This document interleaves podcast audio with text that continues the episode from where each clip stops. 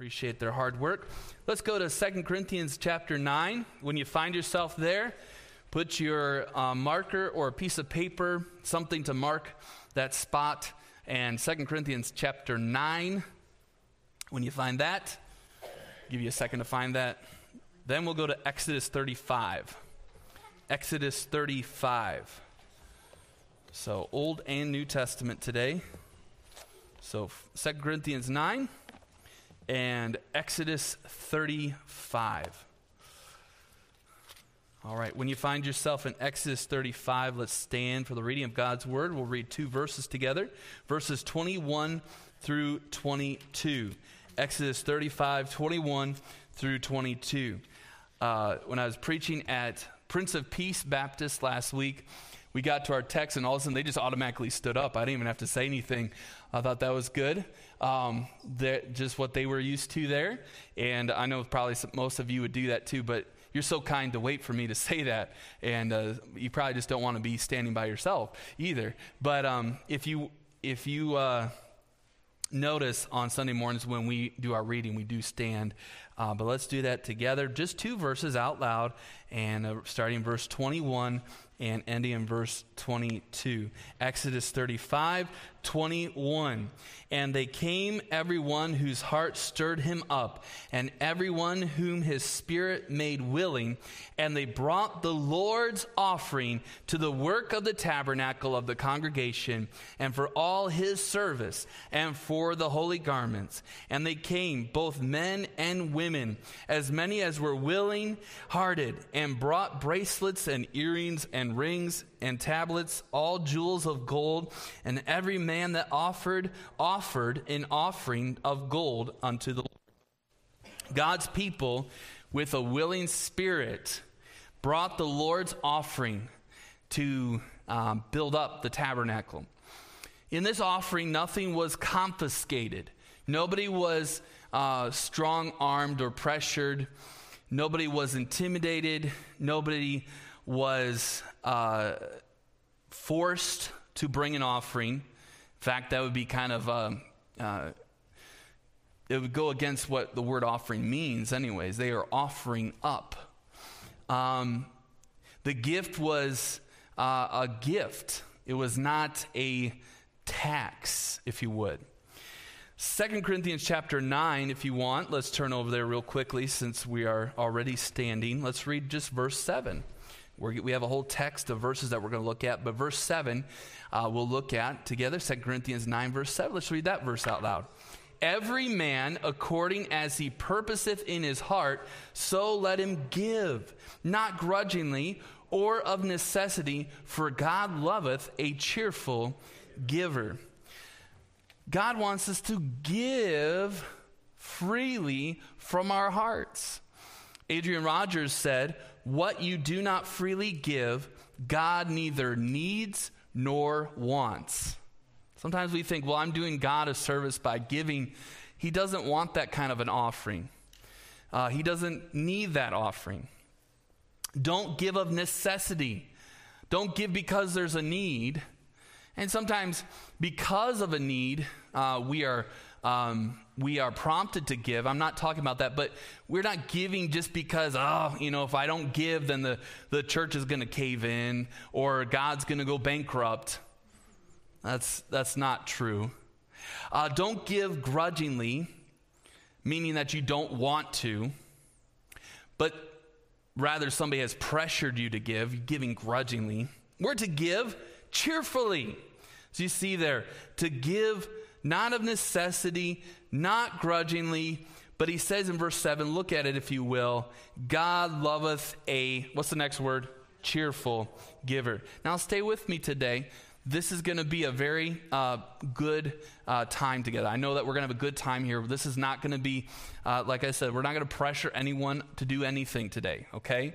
You need to do what you need to do because God has told you to do it. Um, the word cheerful there, it's a Greek word, um.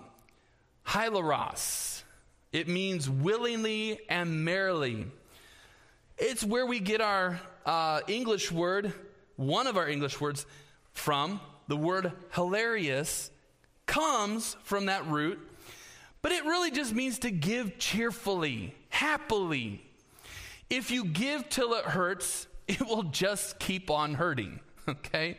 If you get out of emotional pressure, later on, uh, that emotional pressure wears off and you will resent giving. But God wants us to give from a cheerful, willing heart. Let's pray together and I'll let you sit down because you're wondering when I'm going to let you sit down. So let's just pray. Dear Lord, I thank you for uh, your word. I thank you that we can see in the Old and the New Testament uh, examples of, uh, of what you want, an example in the Old Testament and a command in the New Testament, or an instruction, prescription that you want giving to come from our heart. Not because of what people think other people think of us. We're pressured in some way. We are forced. Our will is forced. No. God, you want us to, to serve you in our time, our talents, and our treasure out of the heart. You want it to come in a natural way. Help us, Lord, to prepare our hearts because of this. Help us to be prepared by uh, reading your word, listening to your Holy Spirit, by obeying in areas that you've called us to obey, by being sensitive uh, to what you're doing in the world, what you're doing in our city, even, what you're doing in our homes, in our churches. Lord, help us to be sensitive. But Lord, help us to not do what we do because of some external pressure, but rather because you've told us to do it. Thank you, God, for your, for your word and your spirit today. Lead us, help us to follow. In Jesus' name, amen. Please be seated. Please be seated. If there's anybody that thinks, boy, I came to Souls Harbor and that, that pastor pressured me, you're wrong. I don't think that I do that. I mean, I could, uh, could be wrong, but I don't think that I do that. I'm definitely not going to do that today.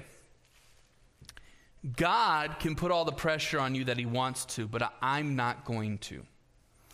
If anybody comes here and twists your arm, it's not at the direction of the pastor. We don't send you a bill. I've heard of churches doing that. I couldn't believe that, but we don't do any of that. Uh, if you don't want to give, don't give. But don't stand in the way of those who do. In the second half of Second Corinthians, Paul challenges the Gentile Christians. Now, by the way, whether they were Jewish or Gentile, they were all still part of God's family. If they were saved, they're still Christians. But they thought of things differently. The Jews thought of things differently because of their worldview, because of their past, than the Gentiles. But here in this uh, second half of Second Corinthians, Paul is challenging the Gentile Christians to take up an offering for the Jewish Christians or the church in Jerusalem. And uh, they were suffering, those Christians were suffering from a famine. They were going through physical suffering because of the famine.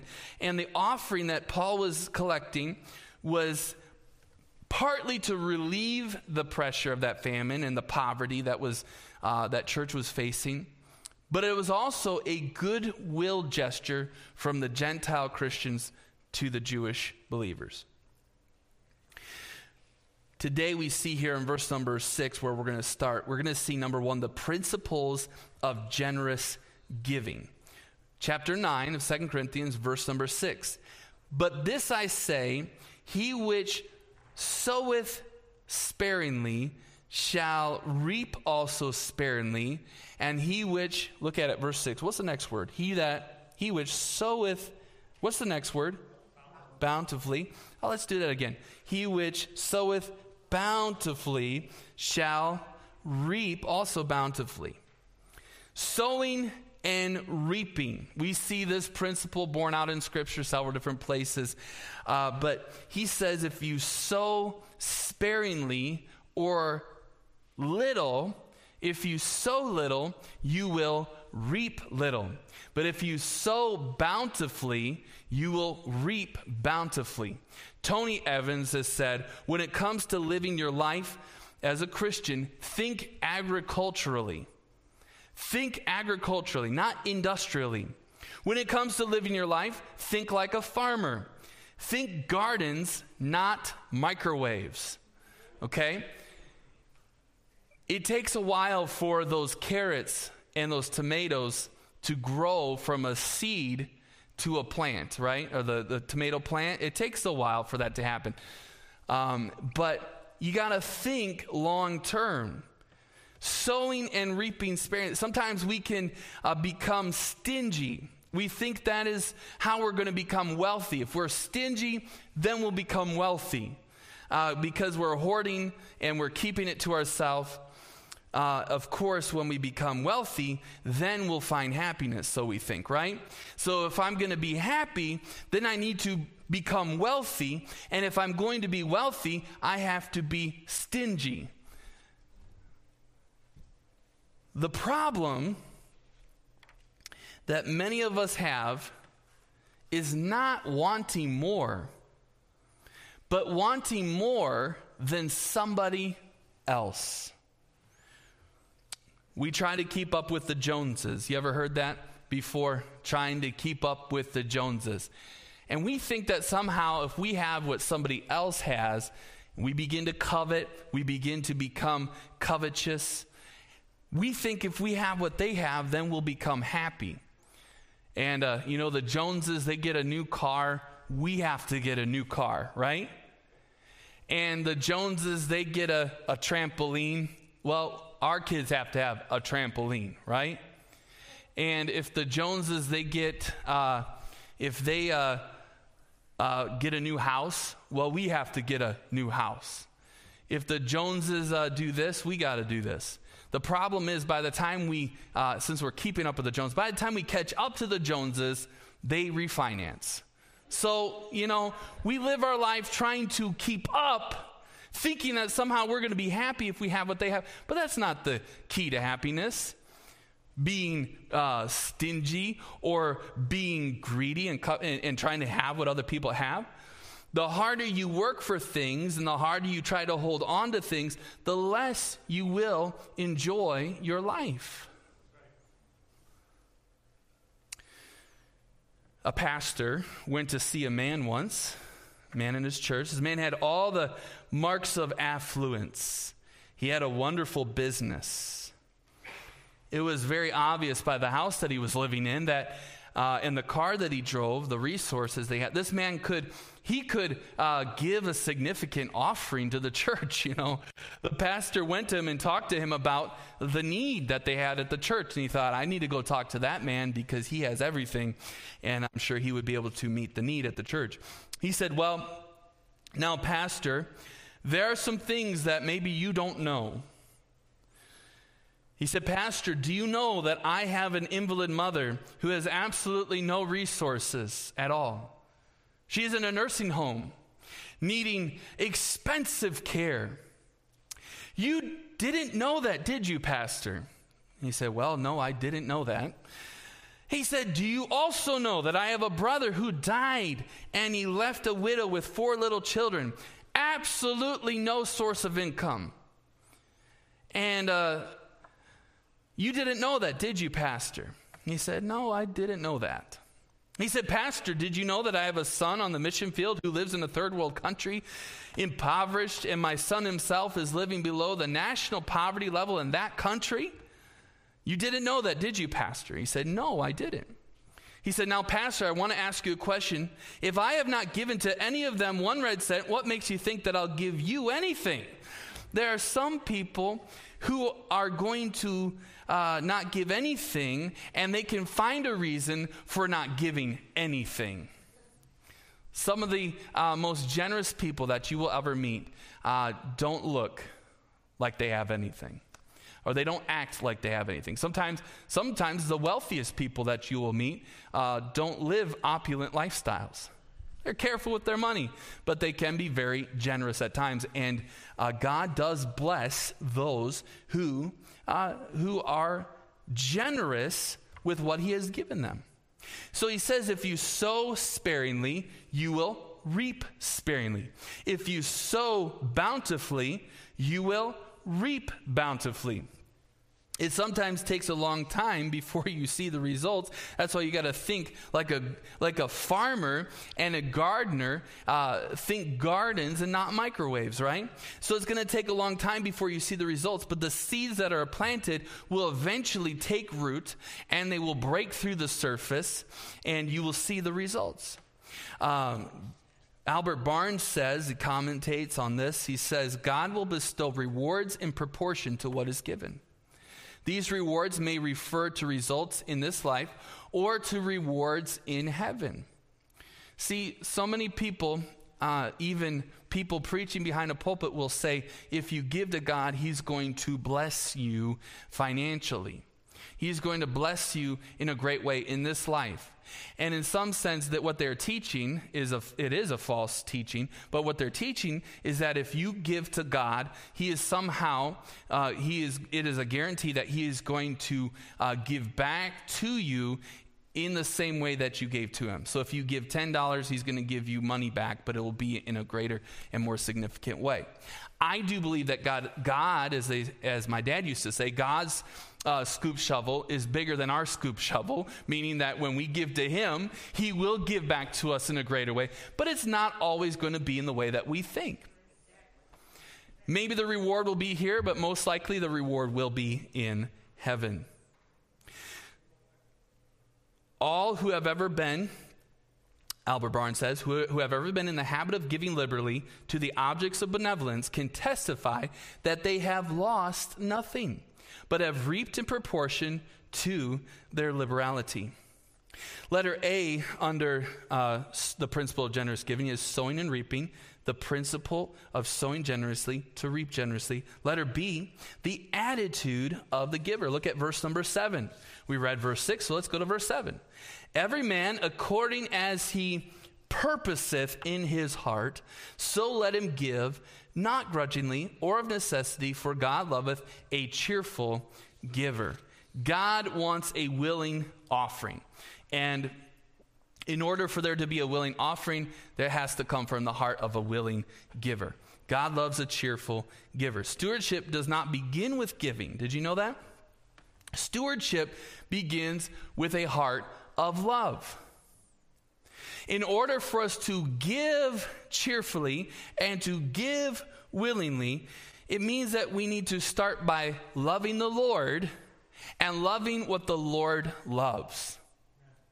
When you begin to love the Lord and love what God cares about, He will give you that heart to give. It will be a natural thing. That's what Paul's talking about here in 2 Corinthians 9 7. He wants us to understand that God wants a heart that just naturally gives, not a heart that is pressured, not a, not a Christian, not a believer that is forced or coerced into giving.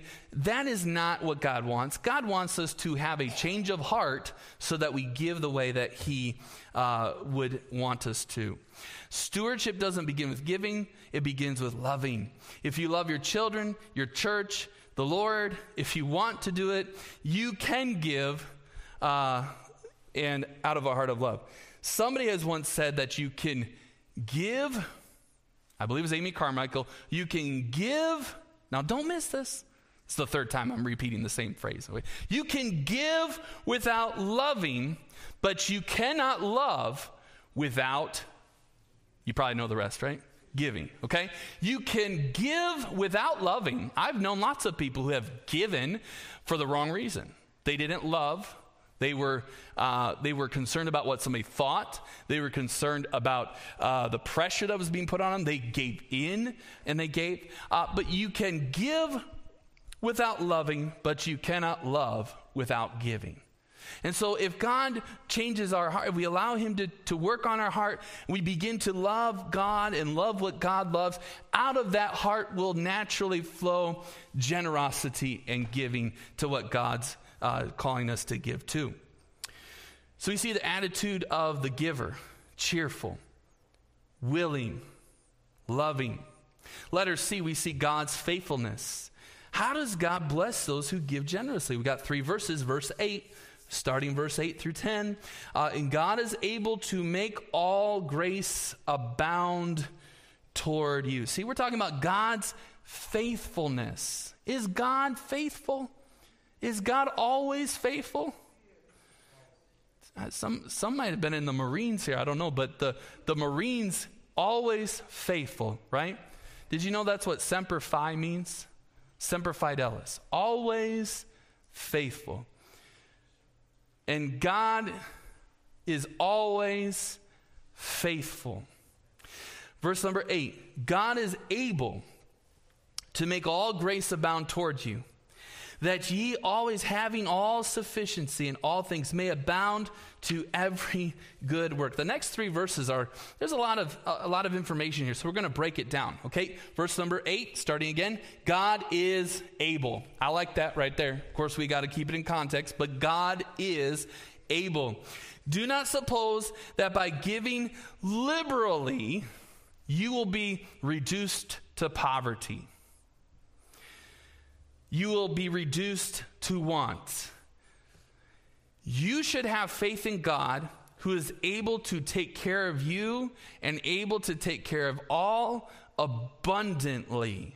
He will meet your needs. God is able.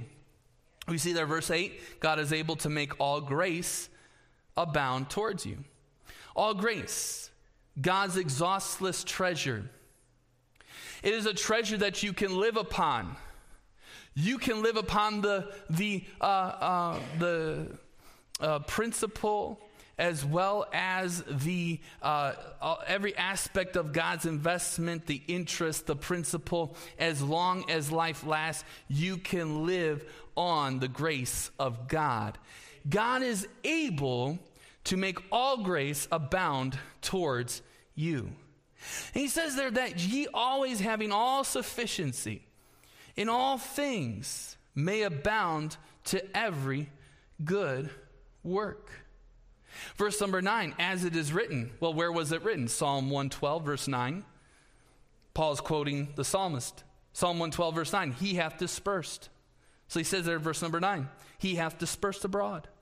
He hath dispersed abroad. He hath given to the poor. His righteousness endureth forever, or his goodness endureth forever. His gift and his blessing endureth forever. His horn shall be exalted with honor.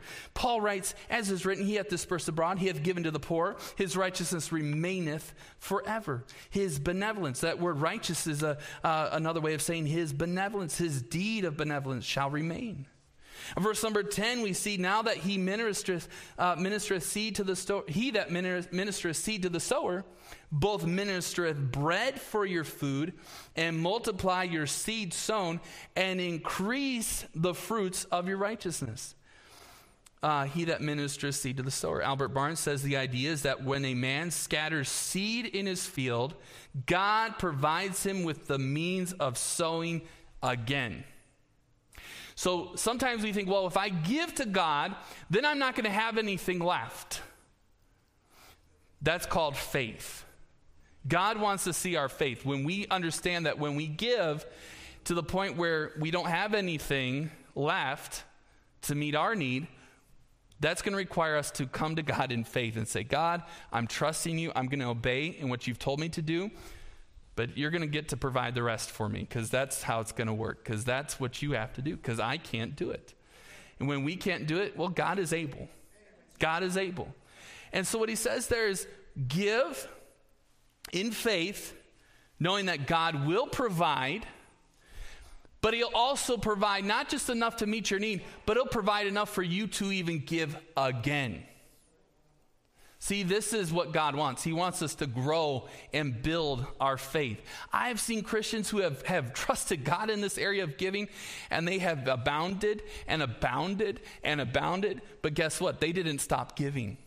Sometimes we think, well, if I give and God blesses me, then I'm going to hoard it all. But they've learned that the key, and I think Jack Hyles preached a message on this the key to getting is giving. If you want to be blessed, and have, ha- have uh, a blessing, if you want to even say, uh, uh, to take care of your needs, if you want to be able to take care of your needs in a greater way, God says you need to give. Because you become then the vessel through which God blesses other people. It, there are uh, definitely. Um, there are definitely blessings that come from just being that vessel of blessing to others. Some of you know what I'm talking about. Some of you have not yet understood and come to realize this. Learn to trust the Lord. Learn to trust God in your time, your talents, and your treasure. There have been times where I really haven't had time to deal with something. But I ask God, God, I feel like you're, you're, you're telling me to do something here to give this person some of my time. I don't really have time to deal with this. But God, when I just trust Him, when I felt God's calling to take care of something, God miraculously provided in meeting my need of not having enough time to deal with something. It, it, works also in the area of treasure. All of your resources, whatever God has given to you to be a steward of, whatever resource it is, whether it's your time, your treasure, your whole life, this principle applies. So he says there, look at it again, verse 10. He that ministers seed to the sower, both minister bread for your food. So whoever gives seed to the sower, he gives you bread for your food, and he will multiply your seed sown and increase the fruits of your righteousness. It is a blessing when you get a hold of this truth, when you begin to see God take care of your needs and meet your needs. He says there, um, uh, Barnes says the idea is that when man scatters seed in the field, God provides him with a means of sowing again. He not only provides him a harvest to supply his needs, but he blesses him also in giving him the ability to sow again. Paul desired not only that God would supply their needs, but he desired that he would give them the ability to do good again. Luke chapter 6, verse 38. I want you to go there and see this. Don't miss this. But Luke chapter 6, verse 38.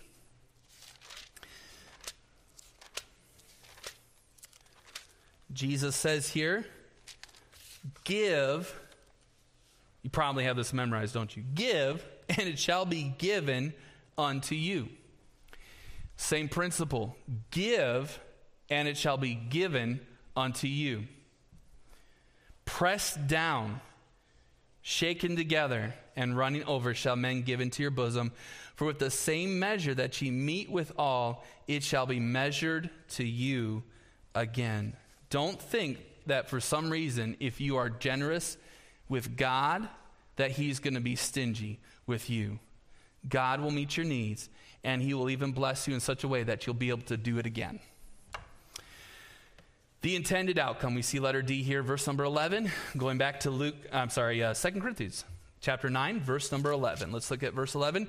Being enriched in everything to all bountifulness, which causeth through us thanksgiving to God.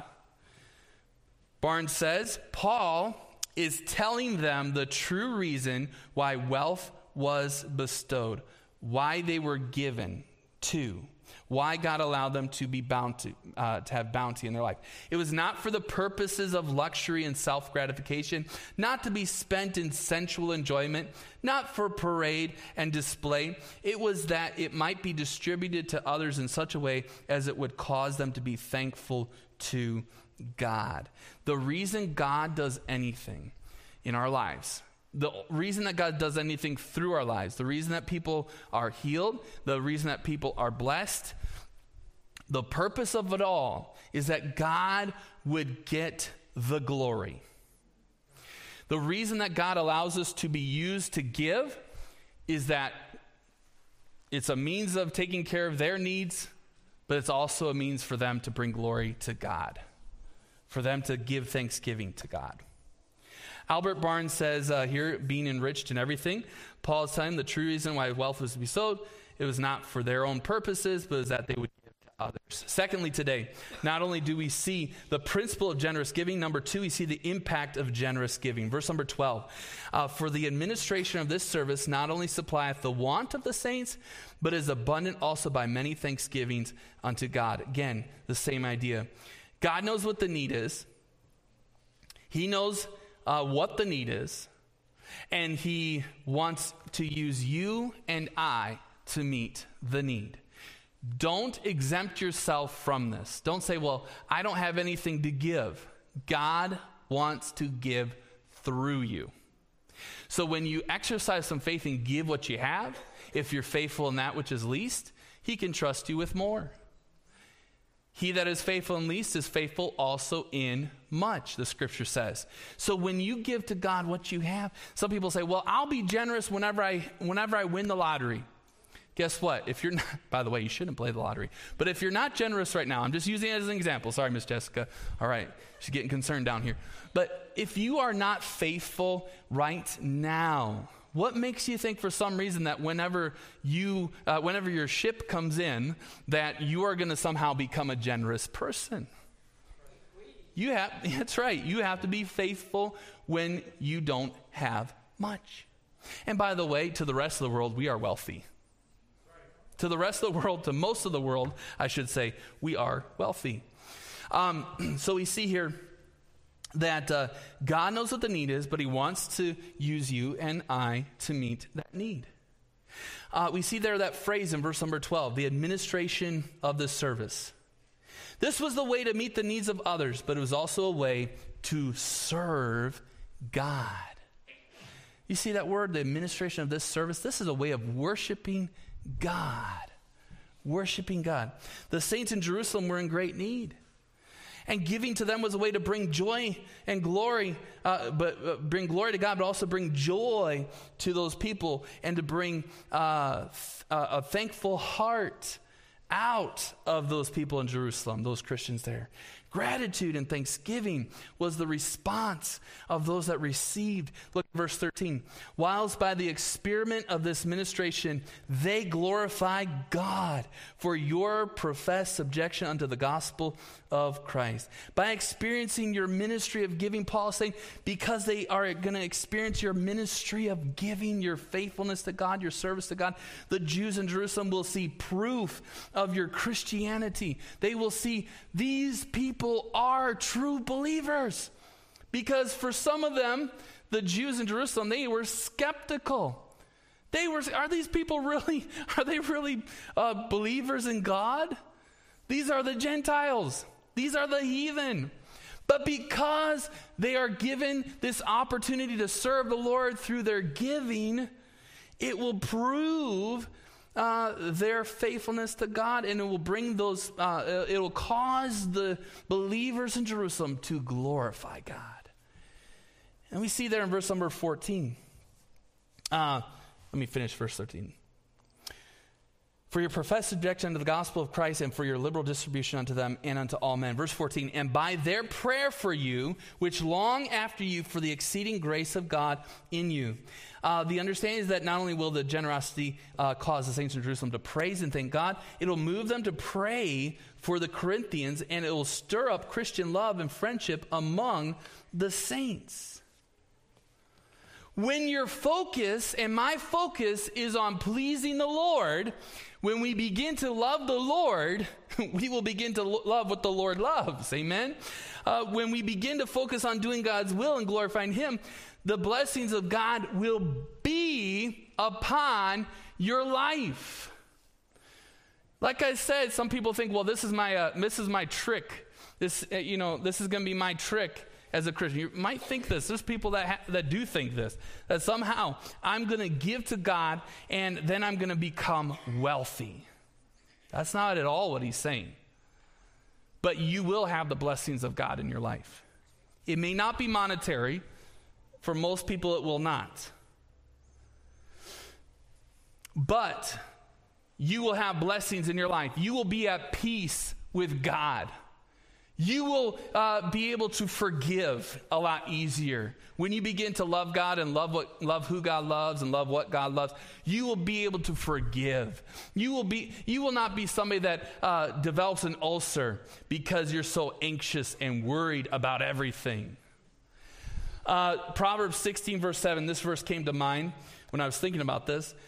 When a man's ways please the Lord, what that means is that when we begin to love the Lord and we begin to, to do God's will and seek to do what God wants us to do, when a man's ways please the Lord, he maketh even his enemies to be at peace with him. When you begin to love the Lord like you ought to, and I love the Lord like I ought to, I will love those that God loves. Even those situations that are so uh, hard to deal with, the people in our life that are, that are hard to deal with, the enemies, if you will, in our life, the people that are, are, are uh, you know, just so difficult, when they see the Lord in your life, the Bible says that even they will have a hard time be, being your enemy. He'll make them to be at peace with you. Those who live to please the Lord don't have a lot of drama and strife in their lives. I'm just going to tell you right now. It is the carnal Christian, the Christian who seeks for their own good and only lives for themselves. It is those shallow Christians that have a lot of drama. They have a lot of uh, strife in their life. Those who please the Lord get along with people. They're not, they're not always at odds with their brother or their sister because they love the Lord and they lo- love who the Lord loves. Uh, those that are uh, living to please the Lord, they are pleasant to be around. Hey, we all have bad days. I will raise my hand and say, I have bad. Uh, Miss Deborah has two hands up in the air. We all have bad days. And some of them, you know, maybe because of health and other things, but some of them is just our our own sin. Yeah, we just we're just being cranky and ornery. And I, when I think of ornery, I think of like a, a four year old boy or a three year old boy like AJ. I just think of that. That's how I was. When I was four and when I was five, I was in my grandma's Sunday school class. And I was ornery. I was so ornery. And it probably didn't help that was my grandma teaching the Sunday school class because I knew what I could get away with. And it was pretty much murder at four and five and uh, with my grandma. And she would take me out every single week. I would be bad in Sunday school. And she would take me out and I was so embarrassed because I'd be walking past the third and fourth and fifth and sixth graders in their Sunday school classes, and she'd be dragging me, and she had that look on her face, you know, and she dragged me over to the wherever, you know, where we were, uh, she was going to deal with me every single week. And she was going to give me a whooping because she was my grandma and she could do that. And so and this was the early 90s, if you can imagine. Just, uh, you know, we were in the storefront church on 37th in Lisbon, down in the old dungeon of a basement. And uh, she dragged me over there, and she, she's going to give me a spanking. She did this every single week. And the only time I really was afraid was when I knew she was going to tell my parents. Because I was not afraid of my grandma. I'm sorry, I just wasn't. Because she would give me a spanking, she put her hand on my backside, and she would hit her hand. I'm like, what good does that do? All the energy of that spanking was transferred into her own hand. I mean, man, I, I could get away with anything. I was ornery. And sometimes we can be ornery. You don't have to be a four year old to be ornery, cranky. We have days like that. But there are some Christians who live their life like that and it's not, be, and you might say, well, if you're, if you're under conviction this morning, you say, well, yeah, I am cranky all the time, but I do give. okay. so this is not what, I'm not under conviction about giving. But why do you give? And what I'm saying, this is this just really comes back to the heart. See, giving is just uh, if you want to put it this way, it's just a symptom of what's going on on the inside. It should be. But sometimes you can exhibit symptoms of things that really aren't going on, okay? Sometimes you can, um, let's say, just do the right thing, but for the wrong reason. What I'm getting at, and what I believe Paul is saying here, is that when we give for the right reason, we will have blessing in our life. We will be, and one of the blessings that we're at peace with ourselves, peace with God, and at peace with other people around us. It's not, and, and, and yes, we have bad days, but we don't live our life angry and bitter because we learned that it's more blessed to give than to receive, and it's more blessed to just be uh, have a heart of love for others and a heart of love for the Lord, and we are at that great peace in our life.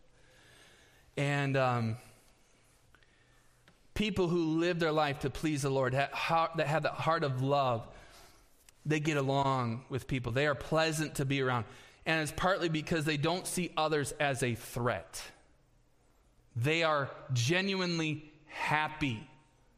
They don't look at everyone else as competition because we don't care. We're at peace with God. Our ways please the Lord. We're not living to please men, we're living to please the Lord. So there's that peace and joy that is a, really a byproduct of being right with God. Uh, people who are pleasing the Lord, they are grateful to be alive. They're grateful to have clothing. They don't care what clothing it is as long as it's clothing, right? Uh, to have food and shelter. I'm not patting myself on the back at all because I know I have got problems, but I remember one of them wasn't, this wasn't my problem. I, and I was kind of shocked by this when I went off to Bible college and just sitting there and eating in the dining hall. Now that I look back, okay, it wasn't the greatest food in the world.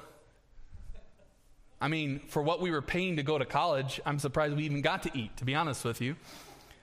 Really, I mean, our, our, school, there was a lot of sacrifices made by the people in that church and in the, in the college. Those instructors could have been paid two or three times what they were getting paid to teach us. So we weren't paying a whole lot for what we were getting.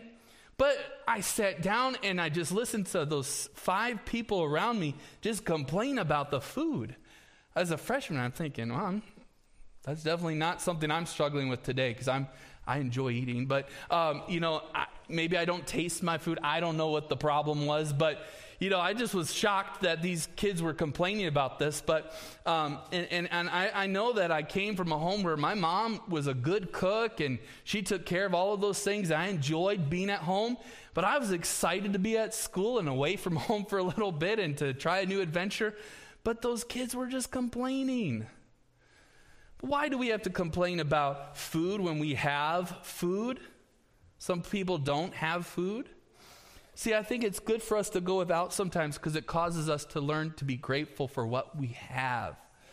You talk to somebody, and it's fewer and fewer, but somebody that has gone, that, that, that went through the Great Depression, they were thankful for what they had. They didn't waste things. Okay, anyways, uh, now that I'm done talking about the sin that I don't have, I guess, is not complaining about food. But sometimes we complain about our shelter. We say, well, I wish I had a bigger house. You know, we lived in a big house downtown. And my mom was so thankful when we moved away from that house because said, I don't have to clean this thing anymore and pay the heat bills and all of those things. Sometimes we just we think the grass is always greener on the other side of the fence, don't we? Those who live to please the Lord, they're grateful. They're grateful to be alive. You might say, well, I don't, I, I, I, want to be a blessing to others, going back to what we are talking about by being that conduit of blessing. You might say, well, I want to be a blessing to others, but I don't have a lot to give. Again, give what you can. John 6, 5, and I'll read the story. Jesus lifted up his eyes, saw the great company coming to him, 5,000 plus women and children. He saith unto Philip, when shall we buy bread that these may eat? You don't think Jesus knew the answer to that question? He was testing him to see what he was going to say. He said this to prove him, for he himself knew what he would do. Philip answered him, 200 pennyworth of bread is not sufficient for them, that every one of them may take a little. Said, We're going to need a lot of money to pay for this. It's going to be a big food bill. Verse number 8 One of the disciples, Andrew, Simon Peter's brother, Andrew, saith unto him, There is a lad which hath five barley loaves and two small fishes. Guess what? Jesus, I found a kid that has some food. He's got five loaves and two fishes. Honestly, that was barely enough probably for that kid to eat, right? He said, But what are they among so many? But what did Jesus do? He showed his power. God was glorified through what Jesus did by taking those five loaves and the two fish, and he multiplied it for those that were there. They had enough food. In fact, they had more than enough food, right? Heard a story that really blessed me. Back in World War II, the Nazis had captured some French uh, people. They put these French people in Nazi Germany munitions factory to make bombs. And uh, so they took these folks that were prisoners of war and put them in that factory. They were making bombs that will be dropped on their homeland in France. But what happened was when the bombs would fall on France, they would not detonate, they didn't explode. There was something in the mechanism that didn't work. Of course, these French had cleverly sabotaged the bombs. They knew they were going to fall on their homeland. The French in France wanted to find out why the bombs weren't detonating. So they took one of the bombs apart and they began to take others apart. They found that these bombs had little notes, little pieces of paper in them and this is what they said We are doing the best that we can with what we've got, where we are, every chance we got. I love that. Here they were, they were prisoners of war. And yet they said, We're doing the best we can with what we've got, every chance we get. What would happen if we took on that motto for our life? Rather than saying, No, I don't have what that person has. If I had more, I would do more. But what are we doing with what we have? So if we would just take on that model, we're doing the best that we can with what we got every chance that we get.